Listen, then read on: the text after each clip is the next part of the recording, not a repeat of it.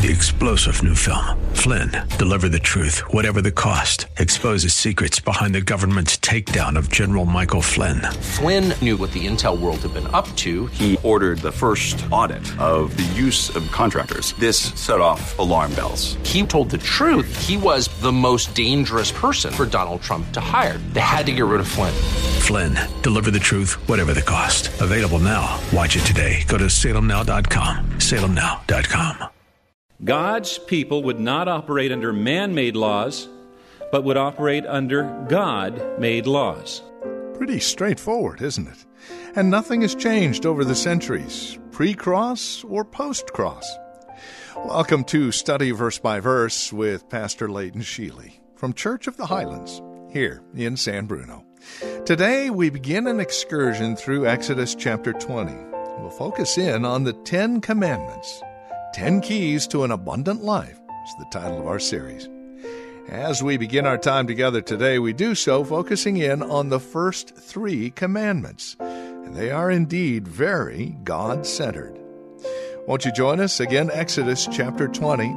This is where we catch up with Pastor Leighton Sheely from Church of the Highlands in San Bruno and today's broadcast of Study Verse by Verse. Well, I'm going to invite you to take your Bibles and open to Exodus chapter 20 today. Now, our congregation has begun a, a, series of studies in the Old Testament to learn about this rich heritage we have, in, as Christians, have received. Christianity is a belief system that traces its history back through Christ, King David, Abraham, Noah, and to the promise of the seed given to Adam and Eve in Genesis chapter 3. Jesus Christ was the fulfillment of that promise in the fullness of his time. And the scripture that was written before the advent of Christ we call the Old Testament. Now, we don't call it the Old Testament because it is antiquated or inactive, but rather to distinguish it from the scriptures that were written after the advent of Christ. New Testament theology and doctrine was not created in a vacuum. The principles recorded for us in the scriptures were introduced throughout the Old Testament. And in studying the Old Testament, we enjoy a greater appreciation for and understanding of the scripture of the New Testament. When we gathered last, we were looking at Exodus chapter 16, in which is recorded for us God providing for his people the manna in the morning and the quail in the evening for the 40 years that they traveled through the wilderness. The manna was God's provision for life. And we find that there is a correlation in the New Testament because Jesus is identified as the bread of life, the true bread of life, not just for time, but also for eternity. Now, our primary focus today is the Ten Commandments and found in chapter 20. So, if I may, I'd like to summarize the chapters between 16 and 20. In chapter 17, God is Israel's provider and protector. God provides water from a rock that is struck by Moses, and then when the Israelites are attacked by the Amalekites, Joshua is sent into battle, and Moses stands on a hill with his arms upraised. As long as his arms are upraised, the Israelites were winning. When his arms tired and began to drop, the Amalekites would win. Standing to either side of him or around him was Aaron and Hur. And so what they did is they realized it was going to be a long battle. They put a stone under Moses so he could sit through the heat of the day, and they held his arms up so that by the end of that day, the Israelites had won that battle. In Exodus chapter 18, Moses is visited by his father in law, Jethro. Uh, when Moses had spent the 40 years in the wilderness, he married uh, Zipporah, who was the daughter of this Midian priest and king named Jethro. And so Jethro, the father in law, is coming to visit Moses. He's heard about all of the great things that God has done. He wants to see it, he wants to hear it personally. And while he's out there, he has a taste of what it's like an, a typical day in the, in the life of Moses. Verse 13, Moses is, is out there, and from early in the morning till late at night, there's this line of people. Remember, there's about two or three million people out in the wilderness that keep coming to me because of some kind of disagreements and so forth. And so um, Jethro says, What's this all about? And Moses says, Well, the people come to me uh, to seek God's will. And in verse 20, we have the first case of a, of a business consultant coming on. Jethro comes in and says, You know, there's a better way of doing this. Let me propose it to you. Why don't you teach them the decrees and laws and show them how to live, and then set up a court system so that if they have a disagreement, uh, they can go to a local judge, and if it's too difficult, they'll go to a higher judge, and ultimately, if it's very difficult, it'll, it'll show up in your courtroom. And so we have the foundations of a court system that is actually the foundation of America's judicial system, recorded for us here in the 18th chapter of Exodus. Now, in order for this uh, system of delegated courts to work, a universal standard, a code of behavior had to be established. For instance, it would not work if you were to steal a loaf of bread and stand before one judge and he would simply slap you on the hand. But if you were to stand before another judge, stealing a loaf of bread would be a capital, uh, capital offense. So then it brought up the question well, then, where is this code of behavior to come from? The answer to that question is provided for us in chapter 20. God's people would not operate under man made laws, but would operate under God made laws.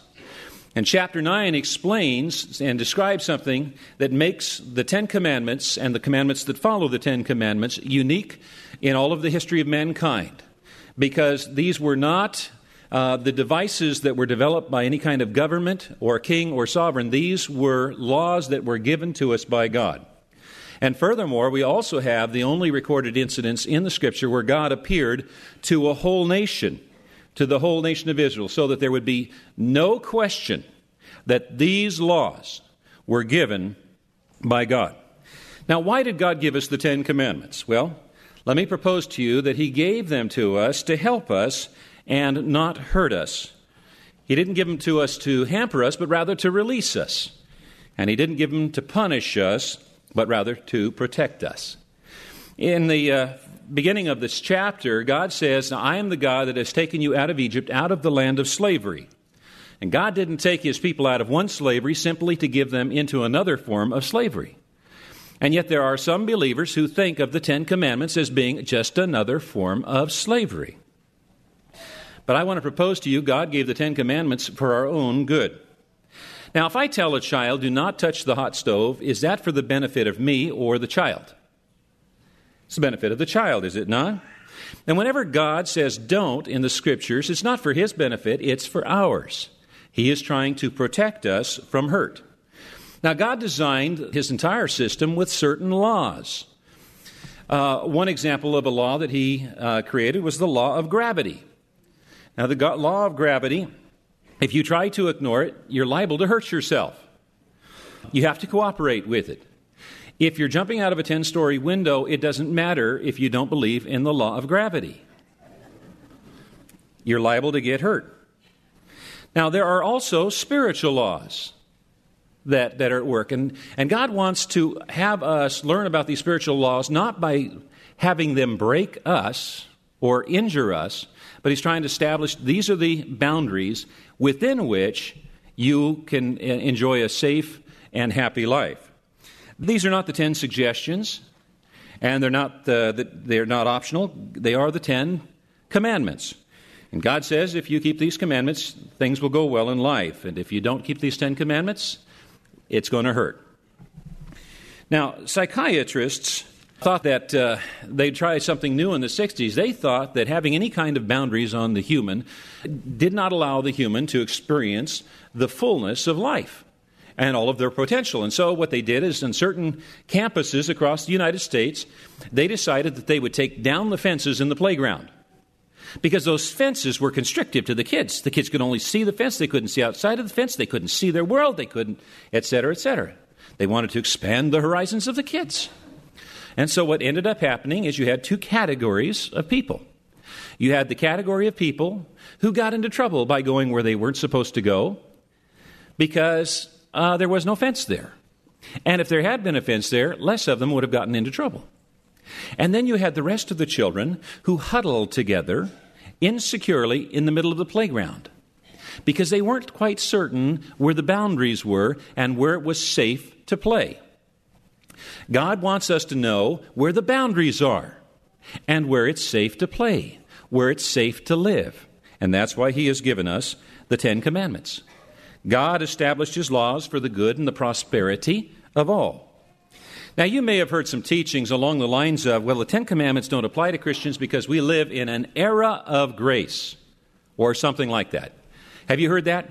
that era of grace argument. I had somebody on the phone within the last two weeks call me and say, well, such and such doesn't apply because we live in the era of grace. Well, let's take a look and see if that is a valid way of perceiving the Ten Commandments in the Scriptures. Let's see. Uh, a Christian is a follower of Christ, right? So a Christian is a follower of Christ's example, and a Christian is a follower of Christ's teaching. Make sense? So let's look at what Christ has to say about the Ten Commandments and the law. Jesus says in Matthew 5 Think not that I am come to destroy the law or the prophets. I have not come to destroy, but to fulfill. Unless there's any question about what Jesus thinks about the Ten Commandments, he answers that for us in the Sermon on the Mount, Matthew 5.21. He says, You have heard that it was said to those of ancient times, You shall not murder, and whoever murders shall be liable to judgment. But I say to you that if you are angry with a brother or sister, you're liable to judgment. If you insult a brother or sister, you'll be liable to the council. And if you say, You fool, you'll be liable to the hell of fire. And Jesus said, You've heard it said, uh, You shall not commit adultery. But I say to you that everyone who looks at a woman with lust has already committed adultery with her in his heart. Now, does that sound like Jesus was negating or terminating the Ten Commandments to you? That doesn't make any sense, does it? Jesus was validating the Ten Commandments.